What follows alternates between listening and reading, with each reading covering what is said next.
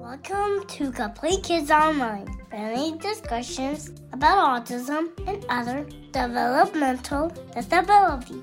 Learn how working together is working better, one conversation at a time.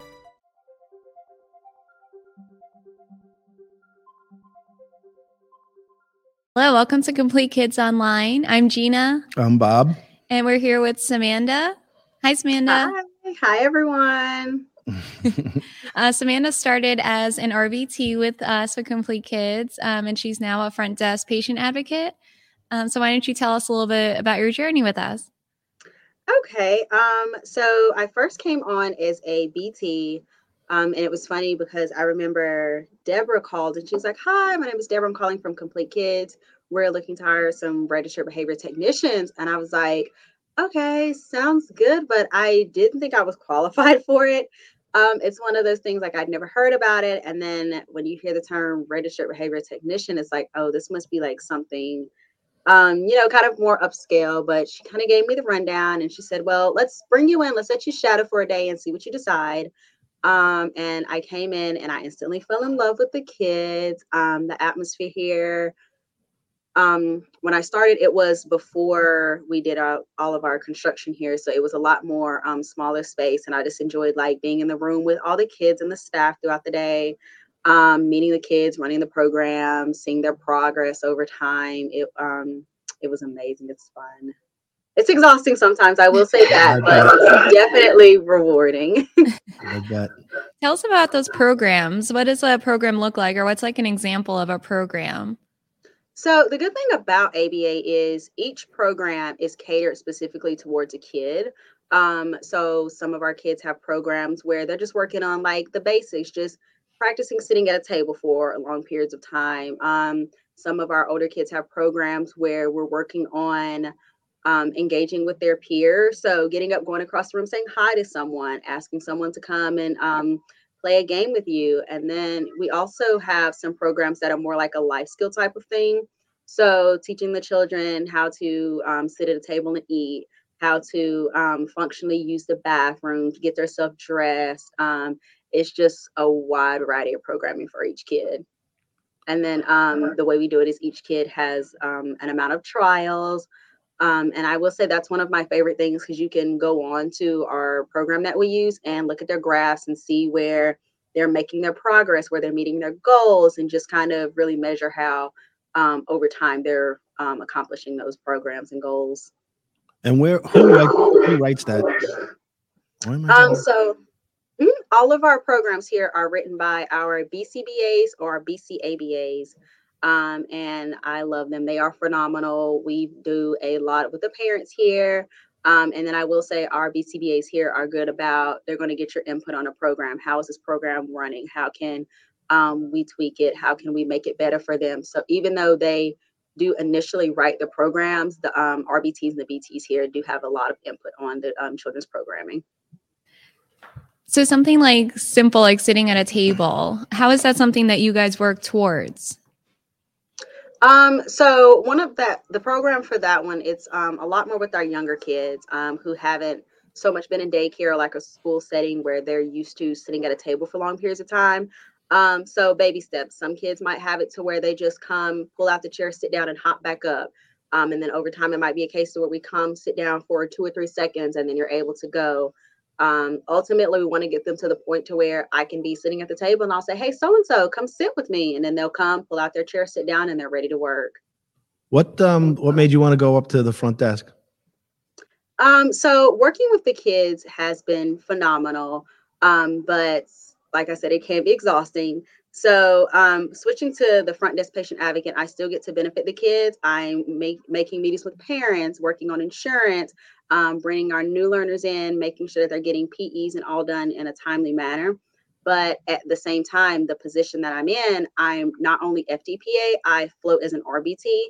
Um, so majority of the time I am doing FDPA work, but I still get to have some sessions with the kids. I'm working on programs and things like that with the kids. Um, so it's kind of like that perfect balance to where I'm chipping in, helping with like their skill and things, but I also get like one-on-one direct um, treatment with the kids here. Um, can you think of a specific learner that you maybe had a connection with and um, the progress that you kind of saw with them? Yes, um, it's funny you mentioned that. One of the learners is having a graduation today. Um, and it's bittersweet. We're excited to see them go, but I hate that he's leaving. Um, but he was one of the first learners that I had here. And actually, it was during a time where um, it would just be me and him. Like some of the other kids would be gone, and we were waiting for afternoon kids to come in. Um, and we really clicked. And with him, he had a program to where we had to walk, practice walking around the clinic holding hands because he would not stay with you. He would just take off. And now it's to the point to where he just comes in on his own. Sometimes grandma comes in, sends him to the bathroom, and he does it on his own. Um, and even as far as him conversational wise, it was hard to have a conversation because you would ask him something and try to get him to speak with you, and you'd get one word. And now it's a case to where I can go up to him and I can say, Hey, how are you today? And his response is, I'm good. How are you? Or, Hey, can you hand me that? He's getting sentences now. And it's just amazing looking back when I would talk to him and I would get half of a word. just like a little mumble sometime. And I see him now and he's running around interacting with his friends, um, sharing. He's crazy about Legos. He's sharing his Legos with his um, peers. And it's just, it's, I can't even think of a word to describe how exciting and rewarding it feels to know, even though I was like a small part of his ABA journey, but the small sessions that I had with him made such a huge impact. So, do the BCBAs are they the ones who decide when a kid's ready to graduate? Um, so I believe that um over like a certain period of time they have goals that they um would like them to meet. Um, and once they've met their goals, they're um graduated out of the program. And then I think a lot of our kids here, um, it's more of a case to where they hit like that 10 year old mark um, and then it's time for them to graduate out of the program. Mm-hmm.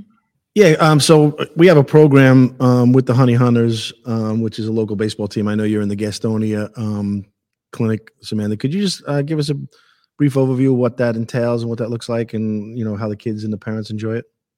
Yes, I will say I think the Honey Hunters thing was a huge hit. I know our parents love it, our kids love it, the family loves it. Um, so pretty much we just randomly select learners in our clinic, um, not only from the ABA side, but also um, our occupational, physical, and speech side. Um, and the children get to go to the Honey Hunters game. They get to walk out on the field um, and deliver the lineup card. We give them tickets so their family can attend the games. Um, and then I believe while they're at the Honey Hunters game, they get like special seating. Um, I know in the past it's been like really great seats, like right behind home plate. Um, but our parents, they just love it. Um, the kids love it. They always come back the next day telling us how good of a time that they had. Um, and I even know one of our parents mentioned that she's always afraid just kind of to take her kid out into public spaces. She just doesn't know how he's going to do, how things are going to work out. Um, and he did the Honey Hunters game and he loved it. He talked about it for months and months on end of just about the game and the experience especially I think being down on the field um, for the kids, that's that's a really big thing. um, so do you have any plans to go back to be a BCBA or are you going to continue your ABA career? Um, I am. I will say that being an ABA has opened up my eyes to not only what ABA is, but occupational therapy, physical therapy, and speech. Um, so I definitely do want to go back. It's just kind of determining which will be the best fit for me. Um, but I do know that no matter what I go back for, it's definitely going to be um, a career that brings me back to ABA. Nice. Awesome. If any of our listeners have any questions that you want answered, either by an RBT or a BCBA, um, just be sure to leave a comment um, below and we will get to you. So thank you guys. Thanks, Amanda. We appreciate you taking the time. Thanks, guys. This was fun. bye. Bye bye. All right. Bye. To continue the conversation, visit the links to our website, Facebook page, or Instagram in the comments.